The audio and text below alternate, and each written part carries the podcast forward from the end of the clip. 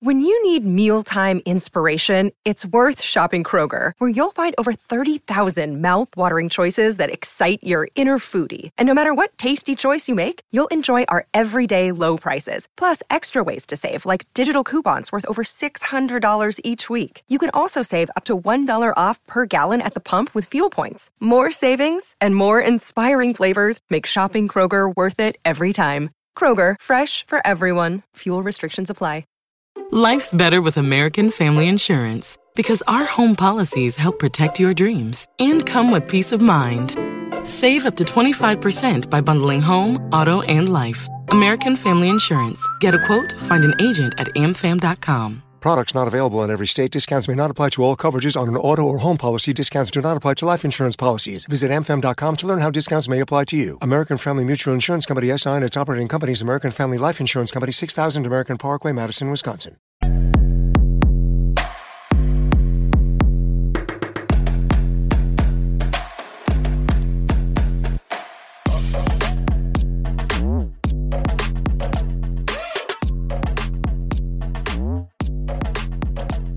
Hello and welcome to the Barrett Pod, part of the 1012 Podcast Network and partners with the Sports Social Podcast Network. I'm Matt Workman. That man is Joe Goodman. Joe, how are you doing this late evening, Thursday? Man, we're we're we're getting closer and closer to Thanksgiving, so I can't complain. This I is. I can taste the yeah. turkey and dressing. We need to figure out what we're gonna do next week. I mean, I guess I get we'll just have to record like an earlier. Well, We either do early. I mean, we're both. I mean, I don't know what you got going on. You stay at home? Are you traveling? What's going on? oh yeah, I mean we're we're not going anywhere. Okay. We'll go. I- We will go to. We will go to my in laws on Thanksgiving Day because Okay. it's their year where like my wife's whole family will be in town, but Okay. we're not we're not we're not leaving town. I'm working Monday through Wednesday. Yeah. I'm so, o- I'm only off Thursday and Friday, which I'm very stoked to be off Thursday and Friday. so I'm only off Thursday. I have to work Friday, and then my family's actually having it on Saturday because I have adult niece and nephew who are in college and Right, stuff, right, yep. and they have significant others, so they're doing it with them on Thursday, and so we're doing ours on Saturday. So, so I'm open Wednesday and Thursday night. Yeah. Thursday Although night. Thursday's probably so not a good night, but uh, normally what happens is um my wife will normally like stay the night at her parents' house because you know some years we'll go to my parents and her parents. This year we're just going to her parents, but um she always ends up staying the night at her parents' house. And then she gets up Friday morning and her mom and like her aunt and like her sister, you know, like her her brothers' wives and stuff, they will go out Black Friday shopping. And I normally come home Thursday night and I spend the night at home taking care of our dog because we don't want to leave our dog, you know, alone for a night. And then normally Black Friday, at least during the day, is like Joe Day. You know, it's like I just get to play video games, college football's nothing going on. on. You got like football on all day, or normally Yeah. you do. And so like I, you know, normally that's my day. I don't know if that's going to happen this year, but we will see. Normally like normally Black Friday is like was ju- is just like a me day. So Okay. so We'll figure it out. It's possible that we can record Thursday night. We'll see. We will chat. We may have to do like a a quick turnaround Monday or Tuesday But you know- type of thing. One of the things now that we're getting close and we're like in the midst of Thanksgiving season is a lot of the times people will, you know, openly talk about the things that they're thankful for, Matt. And so I want to Mhm. just bring up the fact that I am thankful for something, and that is that I did not watch a single second, not one second of the Baylor versus Kansas State game last week. It was my anniversary. I was out hanging out with There my wife. Happy I didn't anniversary. look at the game one time, Matt. I don't. e- I I I know based off of plenty of text messages that I got that it wasn't a pleasant experience to watch. But I don't even know what the final score was, Matt. I think I believe it was fifty nine to twenty five. Ooh, man, that sucks. I don't care. I don't think there's ever been a moment where I cared less about Baylor football, and that's saying a lot from somebody that Yeah, takes the time to to write about it and to talk on a podcast about it. So basically, it was 21 to 7 first quarter. Then in the second quarter, Kansas State put up two more touchdowns and Baylor scored six. Then third quarter, they put up 17. Baylor scored six. Then fourth quarter, they scored one more touchdown and we scored more. So I'll be honest with you. I didn't watch the whole game. So some of these sixes that Baylor put up, I don't know if they're two field goals or we went for two. I know a couple times we went for two. I think Oh, they're I all guarantee you, touchdowns. it's a scoring a touchdown and going for two. I think all these are seems to be the thing lately. Yeah. And we went for two every time and didn't get it any. So yeah. I did hear that the uh the post game press conference was quite somber. I didn't watch it. I've quit watching those because I'll be quite honest. I just got tired of hearing the same thing every week. And seeing no, you know, evidence of any kind of change or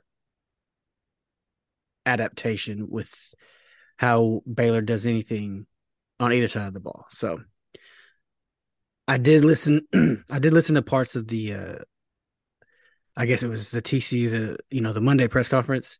That one was different. We'll talk about that here in a little bit, but but I didn't listen to it. So I would assume it would be somber. You gave up 59 points to a team that's not really known for high scoring games. Like they'll they'll put up points, but it'll be like 35, 38, 40. You know, that's a high scoring Kansas State game. They put 41 on Houston. And a wa- I mean, I know like 14 of those were turnovers. Like I think a scoop and score, then there was a pick six, but still, that's that's a lot of that's a horrible defensive outing for the Bears. Even given Yeah. everything that's going on this year. Yeah. So once again, another loss. Um The Baylor's same officially- stuff. The same Yeah. stuff that happened. Officially out of out, out of bowl eligibility. So we don't have to worry about that at all. Oh, we weren't on this Um, podcast. Some So- of us still believed, man. I don't know who was talking about bowls, but uh, yeah, that's not happening. Quite frankly, I don't. I mean, I don't. In with the risk to spoil like picks later on, I don't think we're going to win another game. Oh, I mean, yeah. No, no, I don't. I don't think we will either. Um, the I don't, I, I don't think there's a snowball's chance in hell. Um, of No, like- another game. I. So yeah, it, I didn't. I watched the first quarter. And I think it was like seven to seven. I was like, well, maybe we can be competitive. Then before you knew it, it was twenty-one to seven. I was like, nope, we can't.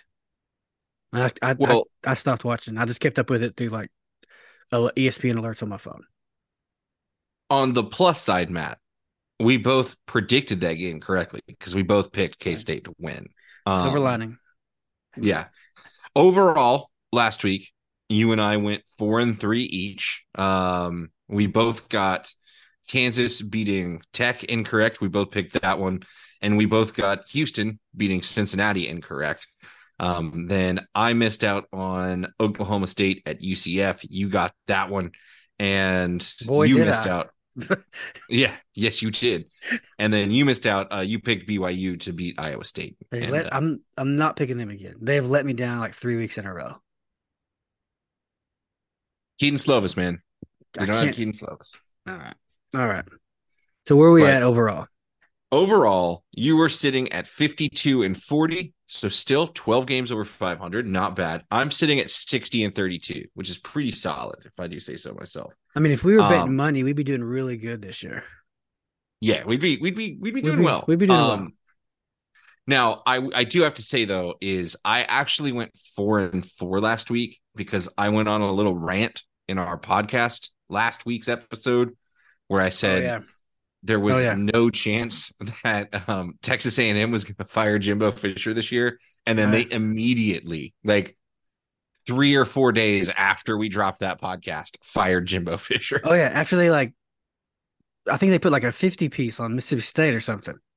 Yeah, And so they, no, here's what the funny part was from everything that I've read, and and from the Aggie friends that I have that I've talked to, he was he was for all intents and purposes had, had been fired on Thursday night while we were recording, because essentially the the board of regents has to approve replacing him, right? Because of the amount of money yeah, that is they had a involved in that meeting. Thursday night. Yeah, and that's so what they were too. meeting Thursday night where they decided, yeah, let's fire him they weren't going to fire him on Friday, the day before a game. So he plays the game, and then after the game is over, Sunday or Monday, whatever it was, is when like the athletic department gets everything together, gets HR, legal, and all that stuff, and officially informs him of the decision.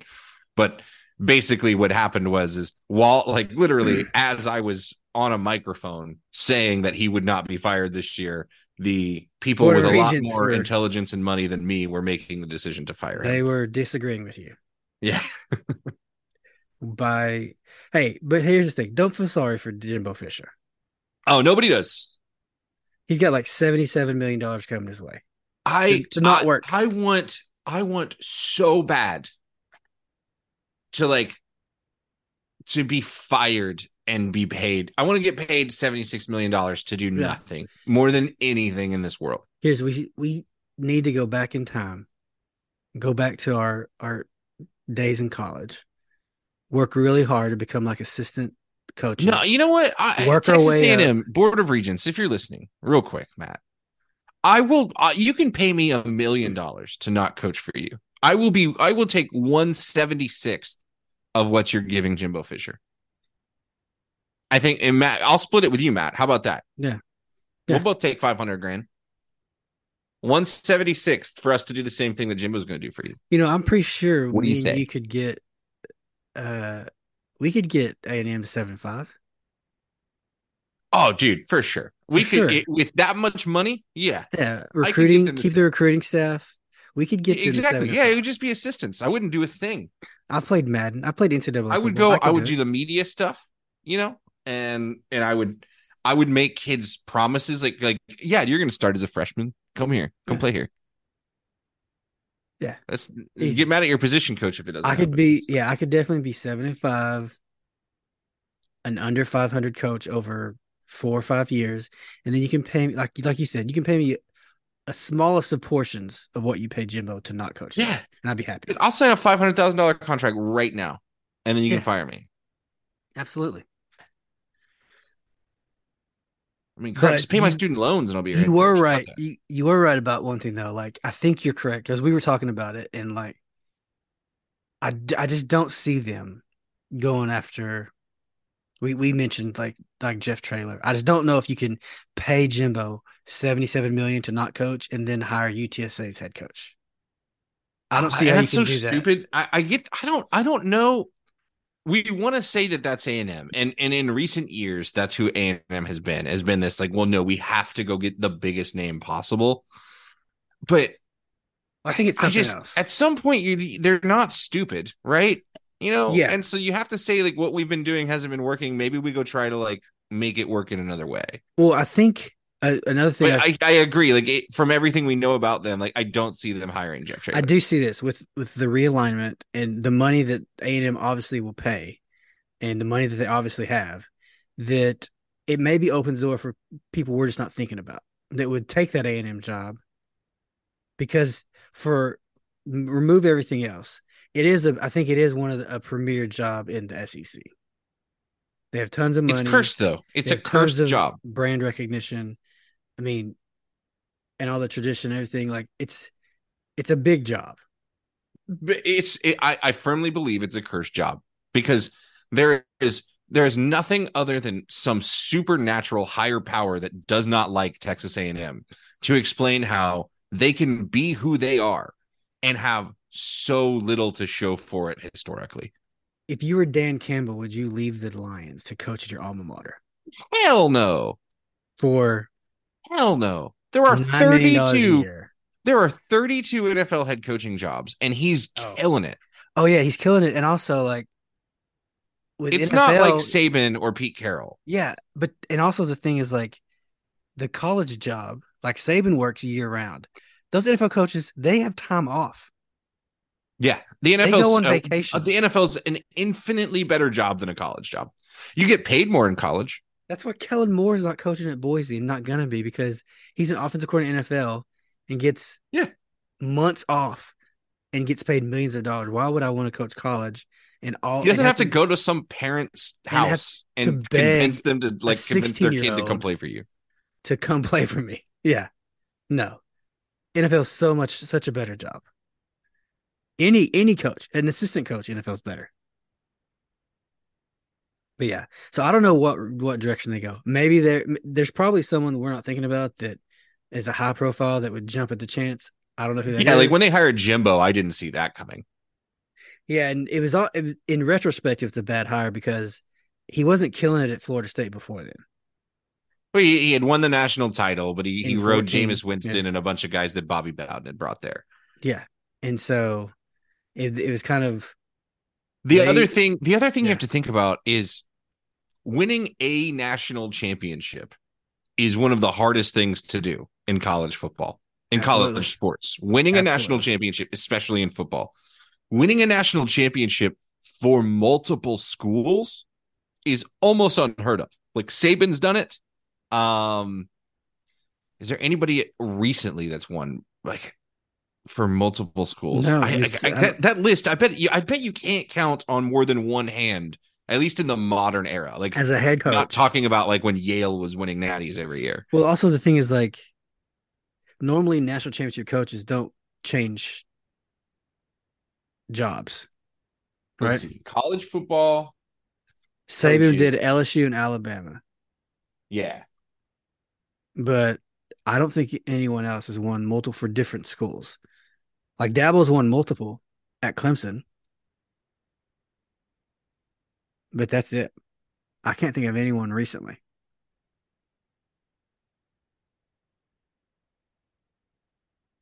Hold on. Okay. Even just thinking back, like Bobby Bowden won multiple, but he was all at Florida State. So this Wow. is from this is an article from 2010 that I found from alabama.com and the title says Nick Saban or Mack Brown will join an exclusive or will join an exclusive club with a second national title. So, but Mack Brown hasn't had a second national title. No, he is not. But Nick Saban did. So Yeah, and then some. So yeah, so it's just the, Nick. the, Saban. here, hold on, here's the list. Let me find the list. All right, so this is just a list of guys. Well, and this was in 2010. We could add to this, but I who all I don't I don't know if it's anybody but Saban. Is he the only one? Okay, no. So here we go. Pop Warner won national titles with Pittsburgh in 1916 and 1918, and then one with Stanford in 1926. Howard Jones won at Yale in So that's 1909. almost hundred years ago. The first yeah, one. Yale in 1909. He also led USC to titles in 1928, 31, 32, and 39. Um, all right, What- so you have Howard Jones, Pop Warner, about Bear Bryant? and then Fritz Crisler led Princeton to national titles in 1933 and 1935 and won one at Michigan in 1947. So Nick Saban was the fourth coach in the history of college football. So in this century, it's just Nick Saban. Yeah. And those guys back then, there's no telling if these national titles were, you know, Boys Life magazine national champions. Yeah, and also those national championships back then were uh, very non-melanated championships. Also, let's just be honest. yeah, that there's there's only one coach that did it after the civil like besides Saban. Before Saban did it, only one won a national title after the Civil War, Matt, or after the after World War II. Sorry, Fritz Crisler. He won in 1947. So all of the other two before Saban were all pre All of those were, were World War II. and they're all. St- you're talking about this is all still during segregation. Yeah. And Saban's the only And, and you had and you had shared national titles, which you don't have anymore, Yeah. right? Like there's one. It's it's so much harder to win a national championship now. yeah, so, So Saban. so going out and hiring a guy that's won a national title somewhere. Or actually, no, there is another one. Hold on. Hold on. We're stupid. There's probably people listening at, at, to this right now that are telling us we're idiots. There is one more coach that's done it. Oh, Les And it Miles. could be a guy that they go and get. Les Miles, right? No, No. Les Miles. He, He, only went won at Kansas. he only won at LSU. Yeah. Yeah. No, Urban Meyer. He won at Florida and Ohio State. Oh, Yeah. Urban's not leaving. I'm sorry. He's not. He's got a cushy gig. I don't know, man. Uh, There's there, Well, there's only. have- I'm just using all the context money in the clues world. also because like Pete Thamel's pretty pretty tight with with Urban, and whenever he put out his list, he didn't list Urban. gotcha. So that I'm just using those clues to be like, well, Urban's probably not in the mix because he doesn't want to be. A and M would absolutely hire Urban Meyer. Man, it is Maybe so hard to talk him win into it. Multiple national titles. That's crazy. Like just So- even not saying it, even like Urban Meyer's won multiple, Saban's won multiple, Dabo's won multiple, Pete. Carroll will count his, and then Bobby Bowden won two, Dennis Erickson won two at Miami, and then like that was 89 and 91 when Erickson did it. And then you go back and it's like Paterno won two at Penn State in the in the 80s. And then Bob Devaney won two in the 70s in Nebraska. And then you're starting now you're getting like the 60s and the 40s like Yeah, like it's crazy. Like Switzer of course owned the 70s and he won one uh he owned 74 75 and 85 at Oklahoma. DKR won 3 at Texas. Woody Hayes won 3 at Ohio or Ohio State. Um Bud Wilkinson at Oklahoma in the 50s. And then, you know, but besides that you're talking about like like not a whole lot of dudes have won multiple Well, national titles, let alone and- at multiple schools. and it's less about if you think about it, it's less about the coach. You have to look at the school, and you you know kind of goes to your point. Like like Ed Orgeron has a national championship at LSU, but LSU has Three national championship coaches yeah. So it's like In- it's just it's the program. Like you can win one at 15, LSU. 20 years. Alabama, obviously, Right, and A and M's cursed. Like I'm, I'm telling, you, like A and M is a Yeah. cursed program. I think like Texas will get closer. It has gotten closer to A and M, and probably in the SEC will get closer to A and M to win a national championship. Yeah, for sure. This year they may get closer. But no, they're definitely get closer this year. But this year they could be in the playoff. I mean, they're they're Texas right A and there. Has not played in a in a conference championship game. Right, has not has not competed for a conference championship since 1998. and that was the what was that like the first or second Big Twelve championship? The third one because we started in The one? 96. So 96, 97, 98. It's the third one.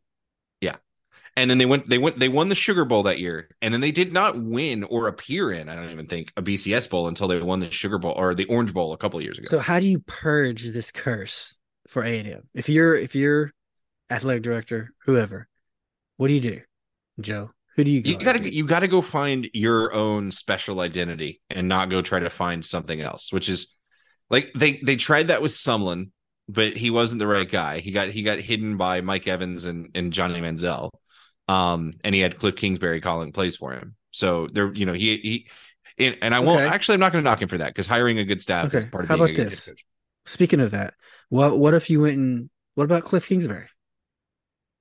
He's not a good coach though. He's But not a good I, head coach. I don't know if that's correct.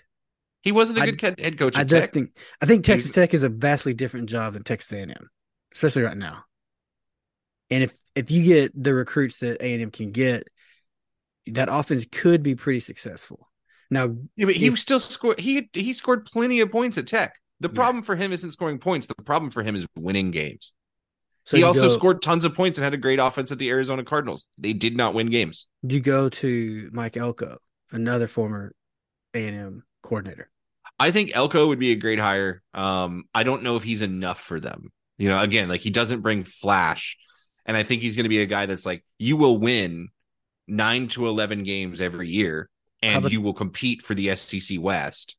But Yeah. there again, A and M wants national titles. Well, how They about want- the, here's a here's a name who I like, who's been successful at a school that's not known for bat, football success. What about Mike Stoops?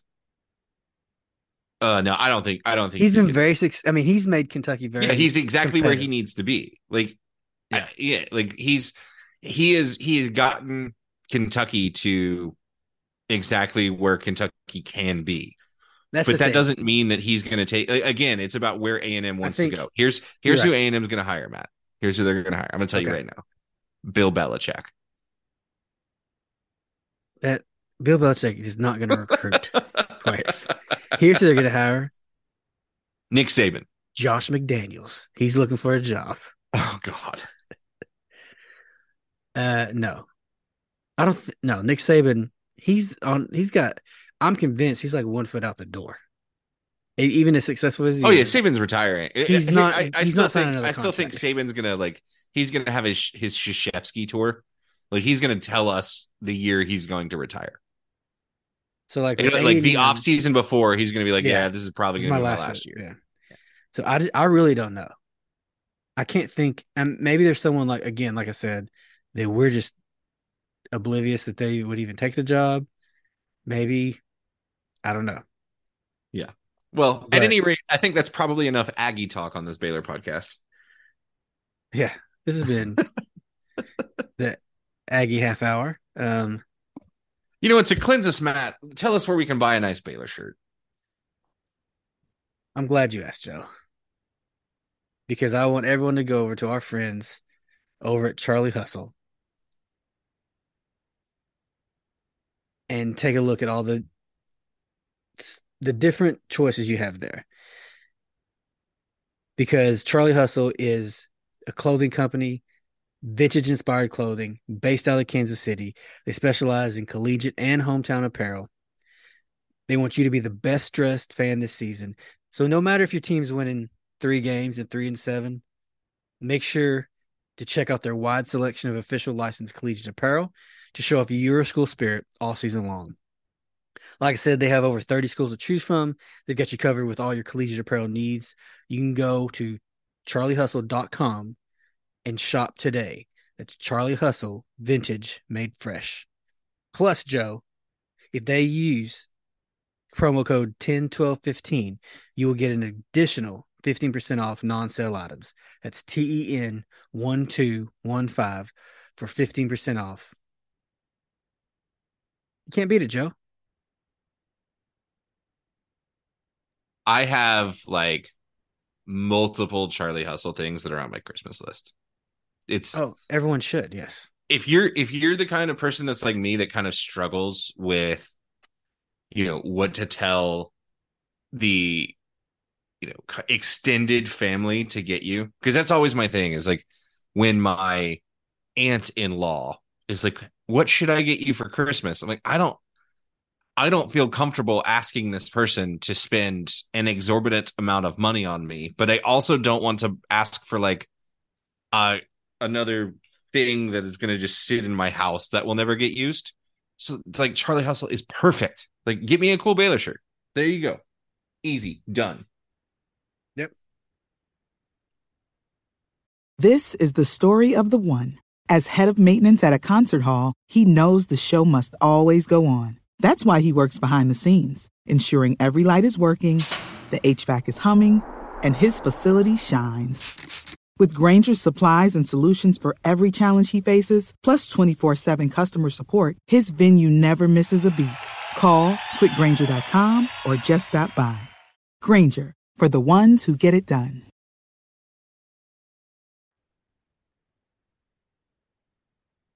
All Right, matt. Let's get into it. let's get into it. Let's let's dive in. Let's make some picks. We got we got another week of football. Um actually before we do that hold on. I i i, don't- I want to we we sat there we talked about the kansas state game. Yeah. and we then we, we and then we had aggie hour. I want to i want to mention the fact that in seven days matt seven calendar days. Yeah. the baylor men's basketball team has won more games than the football team did in 11 weeks.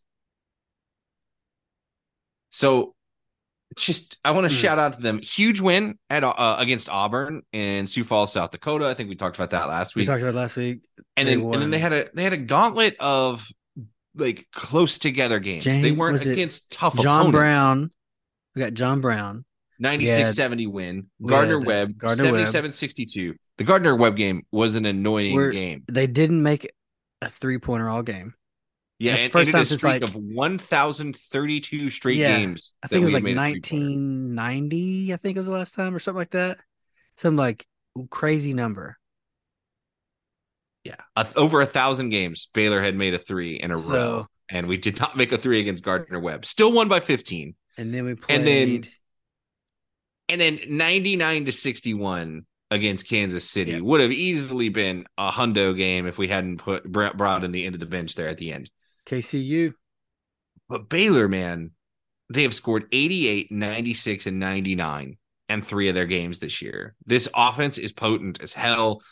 We have two freshmen that are playing are just like Ja'Kobe Walter was the Big 12 player of the week, the first freshman First in week. Baylor history. first week, the week one. Yeah, his first week as a college football player wins wins Big 12 player of the week. He's averaging 18 points a game, but only 29 minutes a game. He's shooting 50%, almost 50% from the field. Yeah. You know, you got uh, you got a guy like Ray J Dennis coming in. He's got he's averaging about 6 assists a game along with 13 points a game, shooting 56% from the field, Matt. So there's this team is fun. They seem connected. Um, it, I, I really, really am enjoy. They have a lot of. I think they have a long way to go on the defensive end of the ball, and to me, that's about being connected and being mature. So that's tough when you've got a lot of new guys that have never played together. Um, you know, and a lot of them are young too that need to kind of learn the physicality, learn to not ball watch, learn what off ball defense looks like, learn how to deny people before they get the ball into the paint. Um, those are things that I think will come with time with this team. But there is no doubting that this team is going to be one of the elite offensive teams in college basketball this year.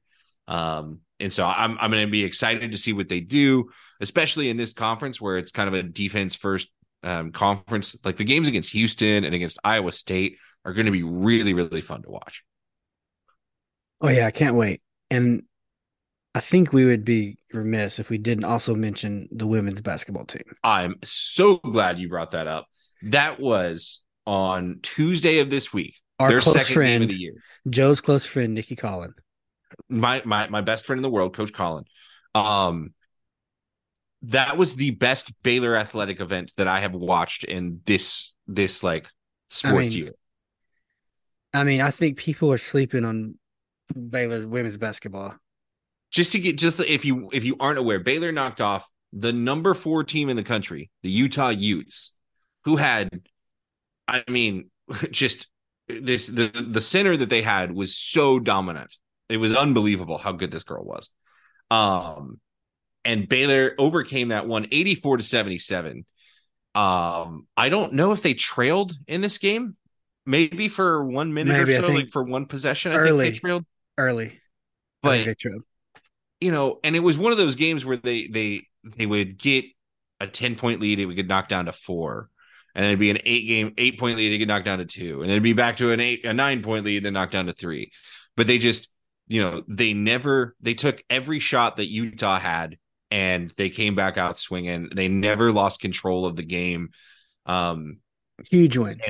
huge, Huge win. win. And it was to me, it was the culmination of what we've been waiting for with Nicki Collen's style, vibes, her offense, free flowing, great passing, lots of sh- great shooting, off ball movement, just really, really, really excellent offense. And one of the interesting things to me was watching Utah. It was like watching old Baylor, having the biggest player on the floor. And you get it down to her, and you just say, You can't stop her. She's taller than you, and she's Yeah. stronger than you, and she's going to move you out of the way. And then we're going to go play good defense on the other end. It was very much a Kim Mulkey style that I thought Utah played.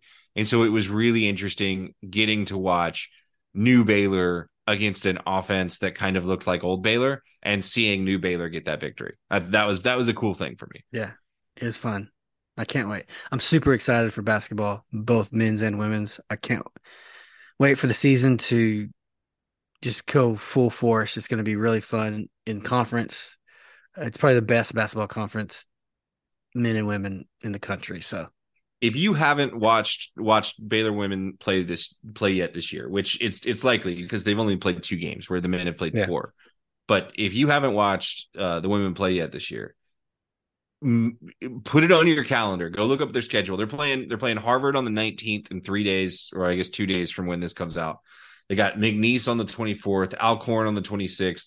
Um, they go to SMU on November 30th, and then they got a, a good game against like Oregon. They got games against Miami and Providence, and then conference play starts against Texas at the end of the year. Circle some some of those games on those calendar on the calendar and go watch. They are an absolute blast to watch. It is one of the most fun brands of basketball you can watch, and Nicki Collen's got them firing on all cylinders. It's a great team. yeah, absolutely. All right, let's go back. We will go back to football now.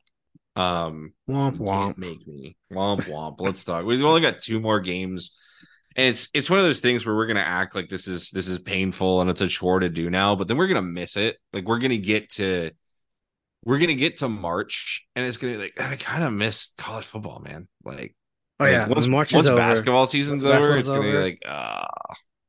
Yeah, and maybe we'll have a new coach by then. Who knows? Who knows, Matt? Um, we'll talk about my vibes changed by the day. We'll talk about that when we hit hit up the Baylor. Baylor. All right. So I'll, I'll kick us off. I guess. I guess I'll kick us off.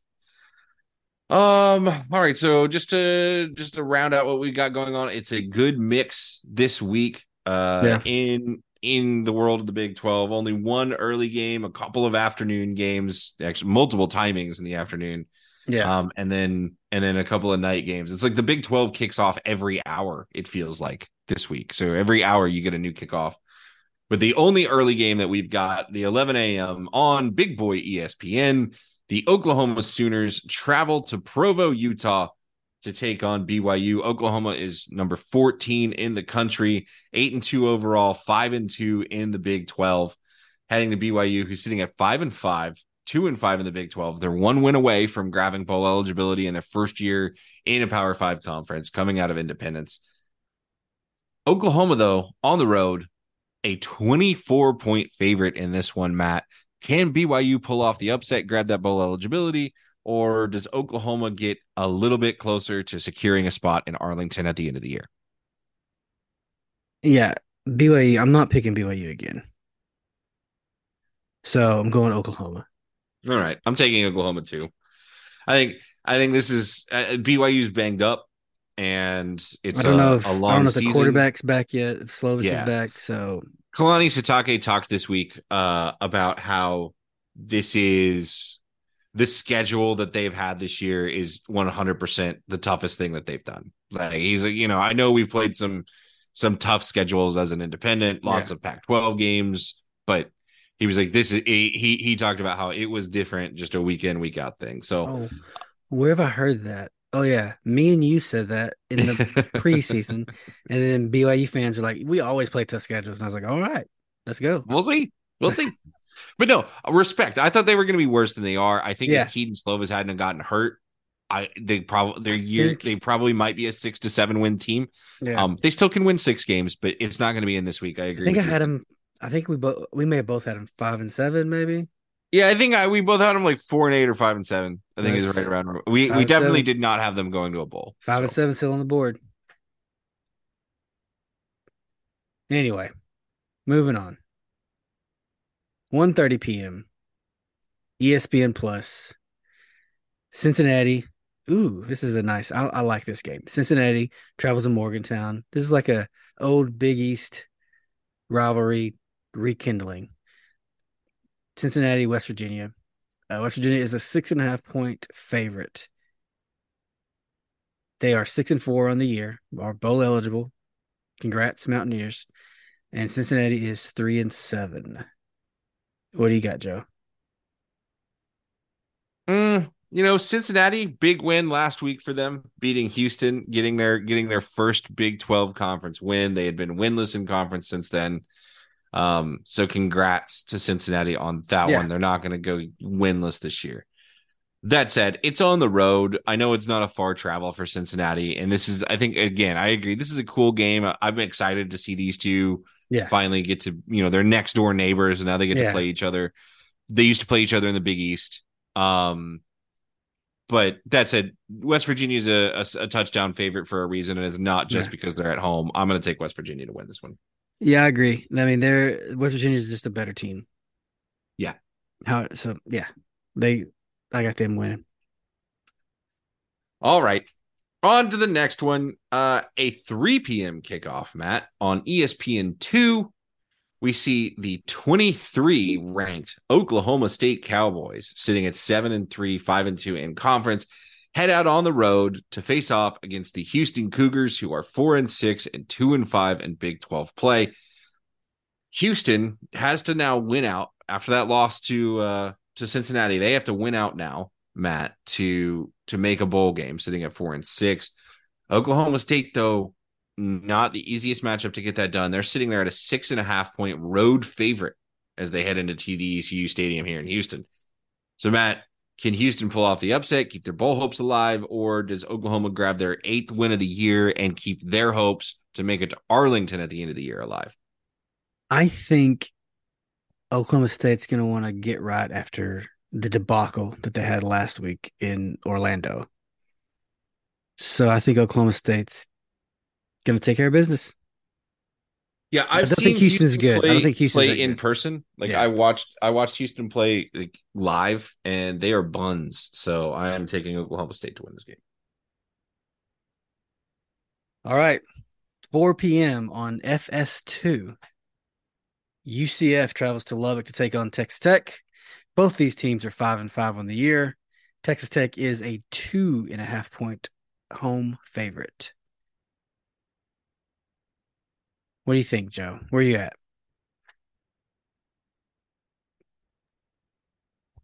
Man, this one's tough. All right, like It is. I agree.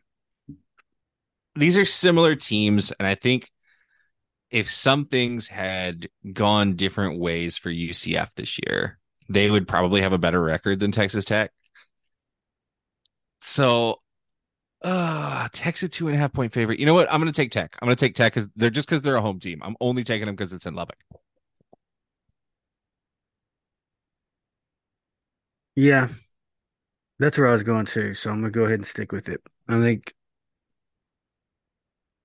Texas Tech. Yeah. Same You're reason. Same reason because it's in Lubbock. All right. We have not disagreed yet, which is fine. Which is fine. I'm resigned to my defeat, so I'm just I'm just being honest. Yeah, now, yeah. Let's just flow with it, right? I'm just I'm just being honest now.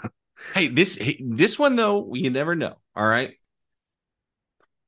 We're we're running through all the teams that are sitting there at five and two. All these teams are still alive for making it to Arlington. Uh, At 6 p.m. though, Matt. It's our first nighttime kickoff. Kansas State, one of those teams that's alive for Arlington, sitting at five and two in conference play, seven and three overall, 21 in the country. They had just a couple hours down the road to face off against the number 25 team in the country, the Kansas Jayhawks, sitting at seven and three, four and three in the Big 12. Kansas State, a nine and a half point road favorite in this one. Um, does Kansas State keep their hopes alive? Does Kansas pull off a, a big old huge win that'll have the students partying, winning their big in-state rivalry game? What so think, I think I think I read like Jalon Daniels is back. I don't know if you know what I'm gonna go with Kansas. You're taking the Hawks. I'm gonna I believe in in Jalon Daniels and it'll the boost it'll give All right. the men from We're, this is we're finally So- going to break with each other. I'm taking Kansas State. I mean, as as good as I think Kansas State is, the last week had a lot, nothing taking nothing away from Kansas State, had a lot to do with Baylor, and um, Kansas is a different team than Baylor, much better team. So, yeah, I'm gonna go with uh, the Jayhawks. All right. Right, Joe. 7 p.m. on Fox. Number seven, Texas Longhorns travel to your favorite place in the world, Ames, Iowa, to take on Iowa State. Texas is nine and one, and I think if they win this game, they'll clinch a spot in the uh, championship Yes. game. When- If they win this game, they they are guaranteed to play in Arlington. Iowa State is six and four. Um, Five and two in conference. five and two in conference. So, where are you at? What's what's what's your gut on this game? This is an Iowa State win, hundred percent. This is this is one of those games that Iowa State wins every year, and I also want it to happen because listen to this, Matt. If Oklahoma beats BYU, Oklahoma State beats Houston, Kansas State beats Kansas, and Iowa State beats Texas, we would then have a five-way tie for first place in the Big 12 going into the last week of the year. Because then you would have Iowa State, Texas, Kansas State, Oklahoma State, and Oklahoma all sitting at six and two in conference. So you would have a five-way tie heading into the last week of the year. How So cool then it would- would that be? So then it would go to like head to head, right? And then common opponents. Yeah, and then you'd get down to to the Dave Aranda special, the the point differentials and stuff would be in there. Yeah. Um, yeah, like not all I, I know there are people that are like asking around from the Big Twelve to see like, hey, what are like the deep down Yeah. tiebreakers if this happens?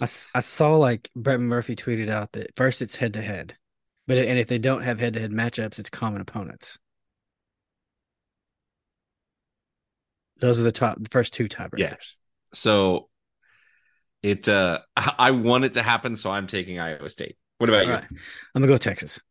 You're going Texas. All right. Yeah, so I just think it's it's their year. there. It's their year. I mean, it is what it is. All right. I'll take us to the the game of the week, Matt. We're still going For with the- game of the week. That's what we're going with. Okay. For the first time in the storied history of this game, it has a name, Matt. It's never been called anything before.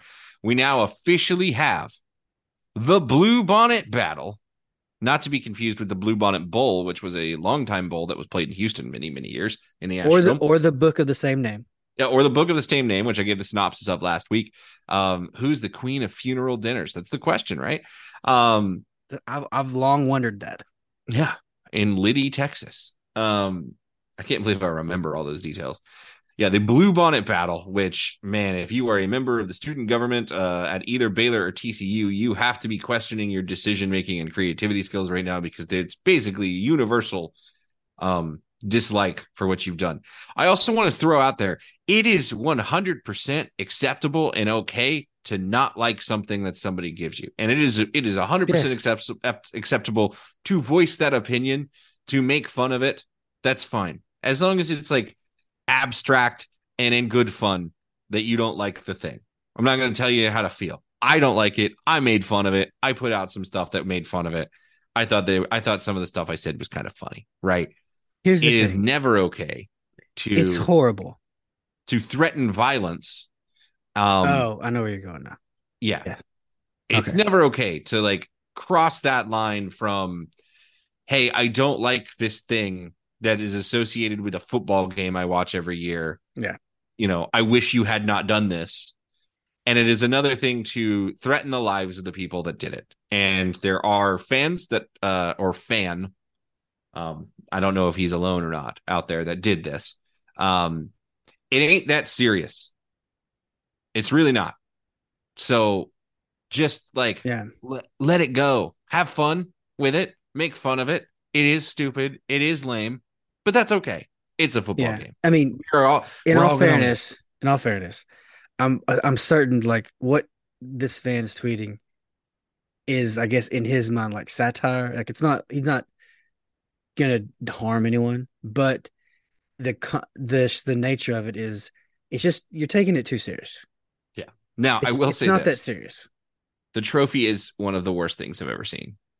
No, it's to use your verbiage from earlier. It's total buns, It's buns. Yeah, and it's so lame. And here's the thing.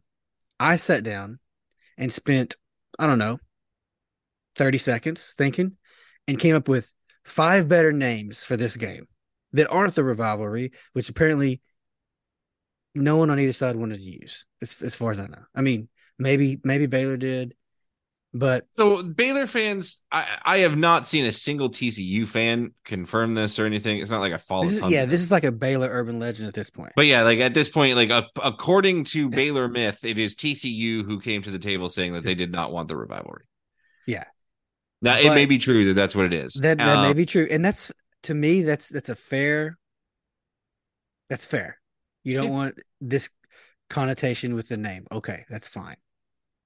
So here's I was talking to someone today. Here's what I think. That could be true, and I believe it. I also believe the the name itself and the trophy. That sounds like a Baylor thing to do. Yep.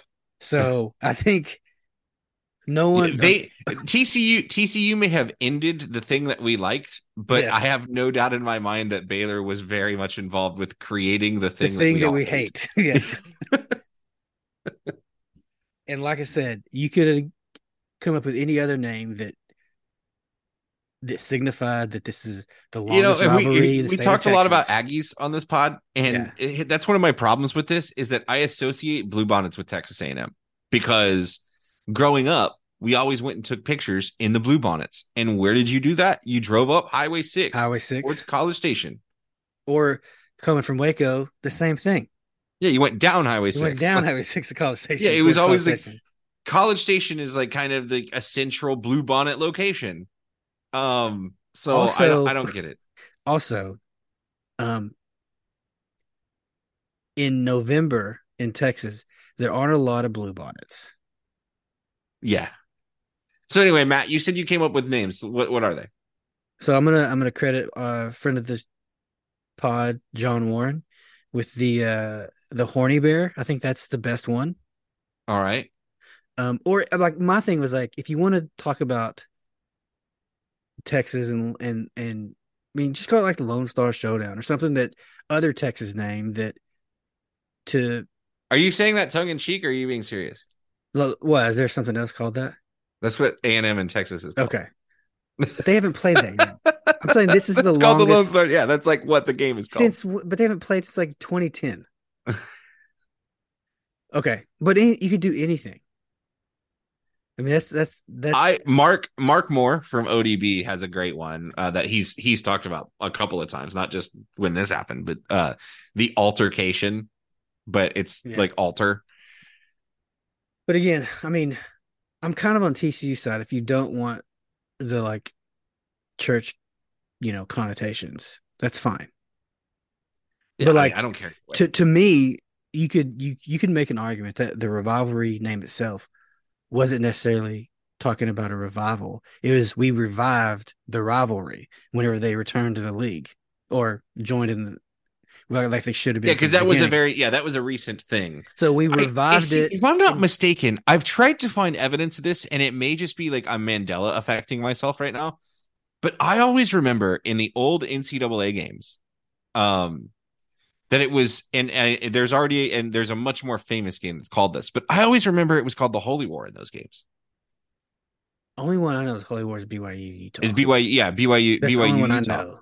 But I've seen other Baylor fans throw Holy War out there, and I'm like, I always remember the NCAA video games having it listed as the Holy War, and so again, I, it could be Mandela effect. I could be just making that up, but, um, but yeah. Eh, Here's the other part of it: like, you don't need to have Or- like, you don't need to have a trophy. What makes what makes this like college football trophy stuff? this is Big Twelve marketing, right? Oh yeah, Because Oh, and like I we fully believe that every everybody's coming out so hard and saying Like this was we- organic from the student Yeah. governments. I don't believe that in a heartbeat. I believe, I believe that um, the student governments went to the schools and said, "Hey, what would you think about this?" Like I believe that, but I don't believe for a second that they didn't get any guidance from the conference and from school administrators that said you can and cannot do this and we would like it if you integrated this. Like I think they said we want it to be alliterative. I think they said like it needs to have like a logo that's, you know, eh, the logo is not terrible for what it is. Like I, I'm not the biggest fan of it of the name, but like I thought they did an okay job. logo, the, the trophy is terrible. The trophy is horrendous. It looks like they spent 30 seconds coming up with it. And Um, you could just do anything. Just like you didn't have to be like a. This is why I think you know I agree. Like but you don't need a trophy. You don't need you a don't trophy. Matt. I mean, even if you have a trophy, You could You have don't a- need one. You could have like a fire extinguisher. You The know, coolest trophies, the coolest trophies in college football are weird stuff, like the iron That's- skillet that that's what I'm TCU and saying. SMU has. you go back to the history and the TCU's campus was burned. yeah, they were in and well, and that's why, and that's and why Ted's, you know, the one that Ted came Yeah. up with is is is, is the fire extinguisher. That's what I'm saying. You just have a have a weird trophy and just call it the whatever you want to call it game. Yeah. Just like their their other so called rivalry was like the Iron Skillet. I mean, there isn't a name for that.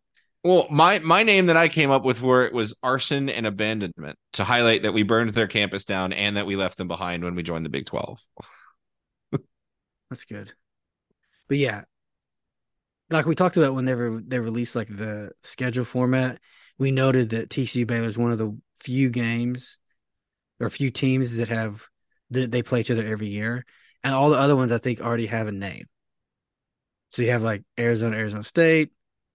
We talked about BYU and Utah, And, so- Kansas, Kansas State. and Kansas, Kansas State. Those all already have like names. Yeah, it's the border war. What? Um, right? Is that what the Arizona, Arizona State one? Well, no, wait, no, that's No, Kansas, Missouri. What am I thinking of? Sunflower something. That's Kansas, Kansas State is the Sunflower Showdown. Yeah. Then the Holy War for Utah, BYU. and what is? I forget what Arizona. I think it starts with a B. I want to say it starts with a B. think, is it the Territorial Cup? That might be. Yeah, I maybe. Yeah, it does not start with a B. I think you're right. Hold on. Territorial Cup. I I'm like 99.9 repeating. Sure, you are right, and you are. Okay, yeah. So they already have like cool names. so here's what I think. Now that I'm thinking about it, I think they just saw the Kansas Kansas State game, said Texas has flowers. What's a Texas flower? Blue bonnets. Yeah, whatever. At least it's not like the Mockingbird matchup because that's the state bird of Texas. That's that's better. As a matter of fact, Um. All right. Anyway, let, we, we're we're done. To kill a Mockingbird. What the game is? Um. It is. It, it will be an actual game. The Blue Bonnet Battle. Um. the first and I pray to God that after after Baylor loses this game, which I'll give you the details in a second, Matt. But after Baylor loses Spoiler this game, alert. I pray to God that this is not the game that gets Dave Aranda fired because the last thing I want is for him to get fired and TCU to be like, "Ha we did it." Um. I'll blame the Blue Bonnet Battle name. well, I mean, I'll thank the Blue Bonnet Battle if it happens at this point. the Blue Bonnet Um, Ball is uh, residing in Yeah. Fort Worth, whatever it is. Well, that's what I asked: is uh, does the loser of the game have to keep the trophy? It's- but um, anyway, They need to Baylor put like does- a UConn UCF and be like, the winner should just be like, you know what, y'all can keep it. Hey, we don't really want it. All right. Baylor does head the 90 miles or so, whatever it is, up to Amon G. Carter this weekend uh, to play against the TCU Horned Frogs. TCU will be wearing um, some special helmets for this one, and the Horned Frog does look kind of cool. I'm not gonna lie. Um, Baylor sitting at three and seven, two and five in Big 12. TCU sitting at four and six, two and five in the Big 12. TCU has to win this game to stay alive for bowl eligibility. If Baylor were to win, they would knock TCU out of bowl eligibility, which would be hilarious, especially coming off um, a national runner up year for TCU. TCU, though, a 13 point for all intents and purposes, a two touchdown favorite over the Bears in this Mhm. one. Matt, does Baylor have any chance of winning this game? No. I can't think of one fathomable scenario where Baylor wins this game. So you're taking TCU. Absolutely. All right, I'm going to take Baylor just for the hell of it. Because I think the only times that Baylor has won this year have been when we split on Baylor, and so I'm just gonna I'm gonna do it. Like I Oh, just mean, the three. I'm not I'm- gonna bring myself I'm not gonna bring myself to pick TCU to win a game. Baylor's losing this game 100. percent They are, but I'm gonna take Baylor. the first the first time they won, I think we both had both had Baylor, LIU. You know, we we thought well, yeah, that does not count. Okay. They mean the other two times they've won this year? Yeah, the UCF and Cincinnati games. I'm pretty sure we were split right. that, those weeks. All right. So, So, we'll see what happens. We'll see what happens. let's let's let's stick with with Baylor for a second. I mean, you you kind of alluded to it. The uh the coaching question. Now, last week you were pretty firm that you didn't think any coaching change was going to happen at the head at, at the head coaching position at Baylor, and you've you've kind of been your I'm your vibes changing. Your vibes are changing. You said, yeah, like I don't know. Like, It's just the fan base continues to be lost, and fan place is apathetic at this point. well, and what I, that's the word I was about to use is it's that I have um what I would describe as toxic positivity. Right? Yeah. That's that's my personality. I would agree. Um, I am. If you made a a a a, a lab, you know, like a, a black lab, into a human being, it's me. Okay, like I have, I, I I always have energy. I'm always going, going, going. I'm always happy, and I am very much Baylor gang or die. Right? Like it's like I'll always find a way to to to convince myself that everything in the Baylor world will be okay. You did it this this year. After UCF, And- you were back on the uh, back on the track. Yeah, man, I was back on.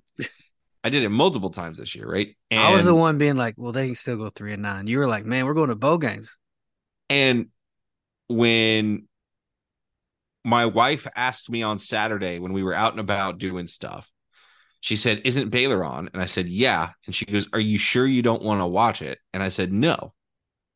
That's when I that's that's when that's when some things started changing in my brain. Yeah. If you're getting somebody like me to the point of apathy, then the then things are truly, truly lost. And with the number of people that I know that spend money that are saying we might not spend money anymore Yeah, if they don't act i there's no way that that stuff is not getting back to the administration. And i still i wouldn't bet my career on it but i think it's i'm much more leaning towards the likelihood of baylor making a coaching change this year. It's not going to be midseason. It's going to be at the end of the year. Um yeah. I do wonder if Texas A&M deciding to fire their uh, head coach and Jimbo Fisher has any impact on what Baylor's decision is going to be. Um, you know, especially if they're in the market for a guy like Jeff Traylor, Yeah.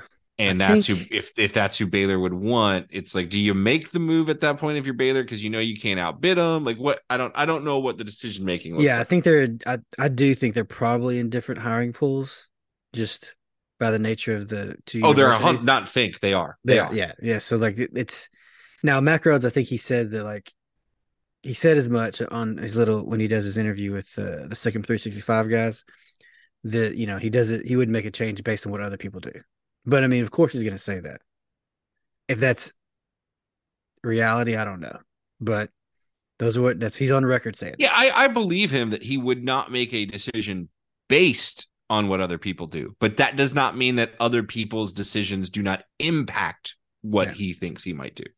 I mean, we we Um, we do know like he keeps it very close to the chest. Um, he's not going to. There's not going to be a lot of leaks about what he's going to do one way or another. From what I've heard from people who do talk to insiders inside the program, there's there is no decision yet that they know of one way or the other. So it's not like they're keeping him. He, you know, they're going to give him another year, but it's also not. They're definitely going to fire him yet. Um, my thing is if you just look at it, if you looked at it on paper, put all the facts down, I don't see how you don't make a change. And that's been my stance since like non-conference. In year yeah, four, it, it may be just- a thing where like if he goes out and he beats TCU and he beats West Virginia, you know, maybe people feel differently about things. Who knows? Like, after last week's game, I don't really think there's anything you could do because that was. see, this is what's funny about that to me, though, Matt, is that there were a bunch of people at at the beginning of the year when when things looked bad, right? When we were sitting at what one in one and whatever, One and when we had only beaten one- yeah. LIU, and and we were talking about like uh, I, there were plenty of people in the OD, ODB Discord that I saw saying stuff like you know I- like I could deal with a five and seven year. It's just I don't think we're gonna win another game Yeah. and and you know, and then we had the UCF game, and then we had the Cincinnati game, and like, but I, I saw people in week four, week five that were saying, like, yeah, okay, I could deal with him staying with five wins. And now I see people saying at sitting here at three and seven that there's zero chance. And it's like, well, you said a few weeks ago that well, we won five it's, games. It's I think you that's a good idea. Like it sounds good in the abstract, but like when you see what the what the five and seven looks like, not all five and sevens are created equally. That's fair. And so, like, but seeing what that's what I'm so saying far, though is like if he were to win, if he were to go five and seven, I could see them not firing him. I think that we might be at a point now where it's like if he beats TCU, you start maybe going like maybe he deserves another year, like and not the fan base. I'm talking about the administration. Like maybe he deserves another year. He beat TCU. Who knows? I mean, um, if I, if he beats TCU and West Virginia, it would not blow me away. If he loses both of those games, I think yeah. you just have to make a coaching change at that point. I think you do. Yeah. There's so, just so many other things in the play, uh, you know, around the football program. And like you've talked, we've we've talked about it, recruiting. Just recruiting general, so bad. We're ranked 61st, yeah. I think, in the country yeah. right now. Um, I think we're near the bottom of the conference right now.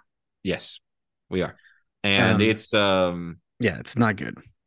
Um, and there's been some cryptic tweets from players where it's like, is that person going to transfer? Is that what that is that what that means? No, yeah, and and I've heard that there if, if he does stay, like let's say they don't make a change, he's gonna have to like sell hard current players to stay.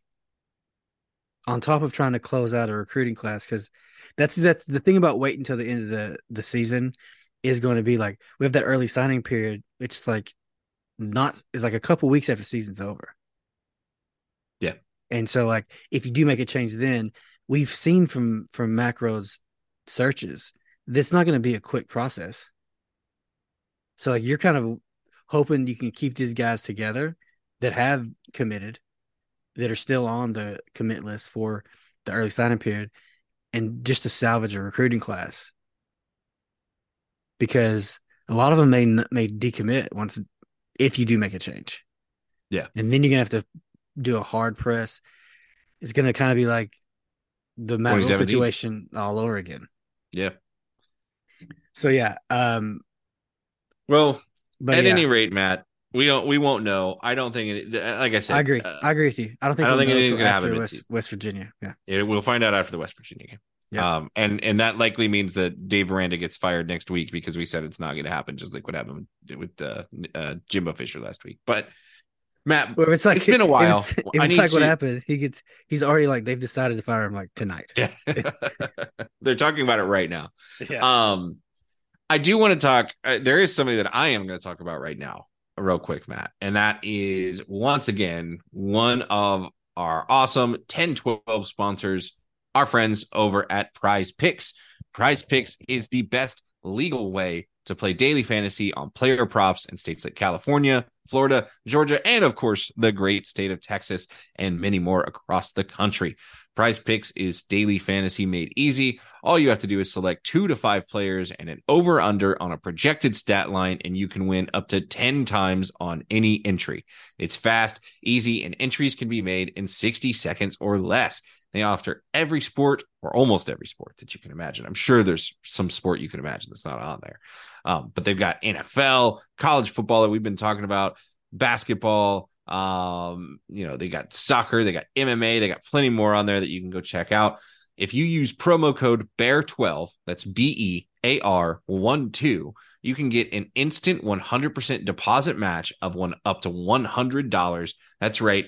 Promo code BEAR12, and you can instantly get a full $100 match on your very first deposit for new users. Prize Picks is available online and in the App Store or on Google Play. So go check them out. Go uh go make some picks of your own and see if you are smarter than me and Matt. Which you probably are. Yeah, definitely are. Definitely. All right, Joe. You mentioned before we started recording that you were reading. You had something you're reading. So what what what do you got going on outside of sports? Anything you're watching, reading, listening to? Uh yeah, so like I'm just doing like one of my my regular rereads of The Hobbit instead of watching Loki for some reason. something came over me, and I was like, you know what? I feel like reading The Hobbit, And so I've been reading The Hobbit this week. And then just today, I got James May from the show Top Gear. He came out with a new book. I had pre ordered it months ago. Um, and it finally came to me today. It's called Carbolics. Um, and it's just like a collection of articles and essays and stuff that he's written over the years about cars. So probably going to read that after I get done with The Hobbit. I mean, I, it's it's winter time and it's like darker outside. It's a little bit cooler. I get I get into reading mode. Yeah, I can see that. I am. I finished Loki, and we'll talk about it uh, once you finish it. But then, um, hold on, I just saw something that kind of caught me off guard. Um, so yeah, so I'm gonna watch. I'm taking my daughters to go see the Marvels tomorrow. So okay, tell me how that is. Now I've heard people that didn't like it reviews, but the only reviewer that I trust is friend of the podcast, Devion Hinton. Dex says something's good. I believe it. So he has a, gave it a positive review. I'm excited to go watch a fun Marvel movie with my daughters. Yeah, I, I have no doubt that it'll be fun. You know, the problem with Marvel movies is that you you you are inevitably and innately going to compare them against the myriad of options that you have in the Marvel universe to compare them against against things like Infinity War, right? Um, like in well, game. That's, I, that's I think that's unfair to film. It is unfair, films. but it's just what happens, and and so it's you know, and and I think a lot of people have Marvel fatigue, like myself personally. It's just like there's it's a lot of stuff, and so I can I can understand why people are just like less excited movies and, and fun, kind of get things. But it's, it's gonna movies. be a fun movie at the very like yeah. you're gonna enjoy yourself. Like my daughters don't see every Marvel film. You know, they like Captain Marvel, of course. They're teenage girls. They liked Miss Marvel, the Disney Plus show, as did I. And so that's what it is. It's a fun, I'm sure it'll be a fun film. We'll have a good time. And that's what movies should be. Yeah. It'll be a good dad daughter day. Yeah. And then Napoleon comes out next week. I'm excited to see that. Um having it's apparently wildly historically inaccurate. And I am I'm pretty sure the runtime is like long. I think it's like two and a half hours. Okay. That's the only reason I haven't oh, gone to see Killers of the Flower Moon. That's the one that I was yeah. looking at movies. That's the one that's long. Yeah, Killers of the Flower Moon's like three and a half and hours, 3 I've, hours, 40 minutes. Talk about mixed reviews. I've heard people say they left that movie in the middle of it. That it's horrible. Well, I mean, yeah, he, he, he, maybe it's because they bought tickets and didn't realize how long it was. And they're like, this movie sucks. And then other people was like, it's a great, it's like, this is cinema. This is what movies should be like. Which is it? But well, you know, I can, film is, I can, film I can subjective. fully understand that film with a subjective. movie like this because yeah. it's a Scorsese movie. It's it's Leo. It's uh, it's got those yeah Robert those Niro. Movies. Like it's gonna be insanely well made, yeah. insanely well written, but it's probably insanely slow. Let's let's let's trim this script down. Let's we can we can cut some stuff. I'm pretty sure we can cut something. We can make this a tight two and a half. Well, the, the, I think part of it is because Scorsese really wanted to tell this story, and it's you know it's a it is a story. It is one of the scars of American history yeah, that is not often talked about. And talk about.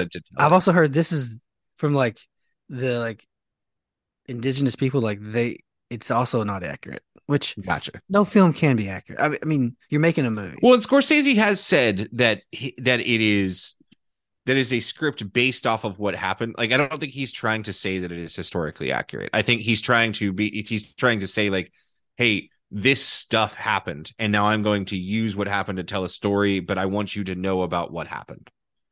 Yeah. So it does also star, or uh, it doesn't star, but I know Jason Isbell is in it, who's like my favorite recording artist, and so I also really want to see it just to see what character he plays in it. Um, but um, I I'm gonna wait until it's not in theaters because I don't yeah. as as that's I was age, say. In in priorities in life, I don't have the capability because it's three hours and forty minutes long, I think, and so including what? previews and starting late, Four hours you're going to be in there. Yeah, you're going to be in there for more than four hours. Like, I'm pretty sure it's three hours 40. Let me see. Uh, let's see. Killers of the Flower Moon That is offensive. Runtime. If it's three hours. And oh, uh, minutes. it's three hours 26 minutes, so three and a half hours. still offensive. Yeah, you're gonna you're gonna be in the theater for four hours if you go see this. It's a 93 percent on Rotten Tomatoes. I mean, Mars Scorsese is a menace. Google users have it. It's 80 percent on Google. So I mean, it's a good movie. But you're right. This is a movie like I'll wait till it's on like whatever. yeah, know, and I'll watch it. I'll watch it after Kenny goes to bed something. up upstairs in my media room. in like, that's- multiple in multiple sittings. Like this is a movie like it's gonna take me two days to watch. So I won't. It won't. No, I'll watch it in one quote unquote sitting, but I will pause it to go to the bathroom or It'll- pause it to go refill my drink, like that kind of thing. I I legit like this is the way I watched. What was it? The Irishman. Another. I think didn't Martin Scorsese do that too? Yep. That was also like super long, and I think I watched that in two days. Yeah, uh, yeah. Irishman is actually a- longer than this. there's a- Irishman is three minutes. Irishman was three minutes longer than this. So yeah, I would. uh I watched the first part of it, and then I went to sleep, and I finished the rest of it. Irishman's a good movie. Yeah, but come on, Marty. Let's let's trim some fat. Come on.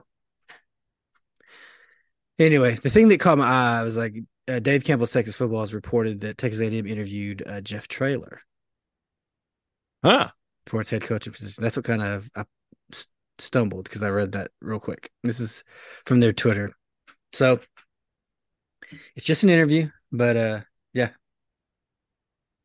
Got that going on.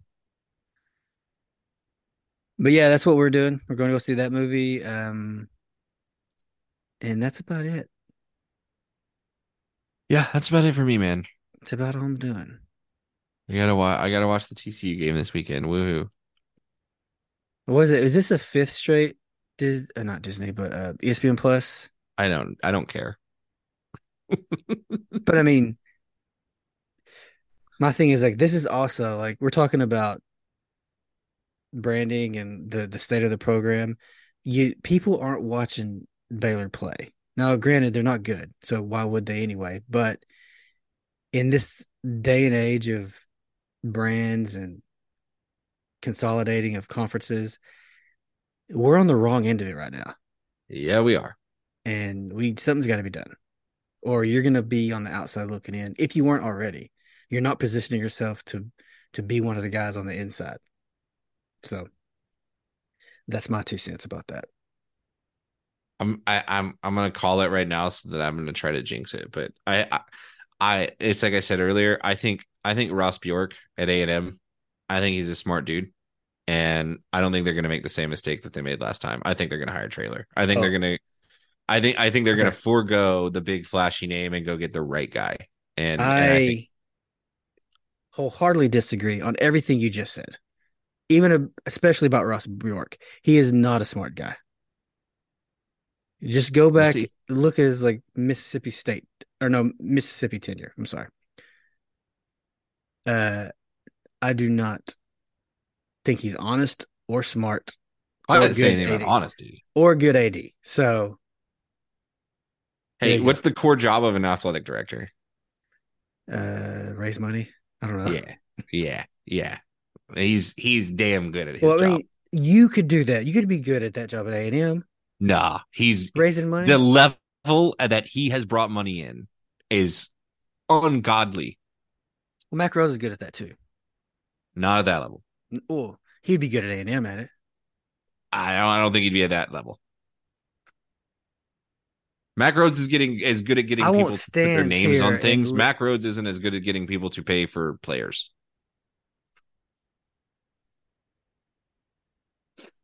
And A and M, they can pay for players. There's a lot of extenuating circumstances with that, I think. But Yeah. yeah, Anyway, Matt, I hope you have a great weekend. Where can people find you, Joe? Um, If they want to, on Twitter, X, whatever it's called, um, at the underscore Joe underscore Goodman, um, or you can find me on ourdailybears.com.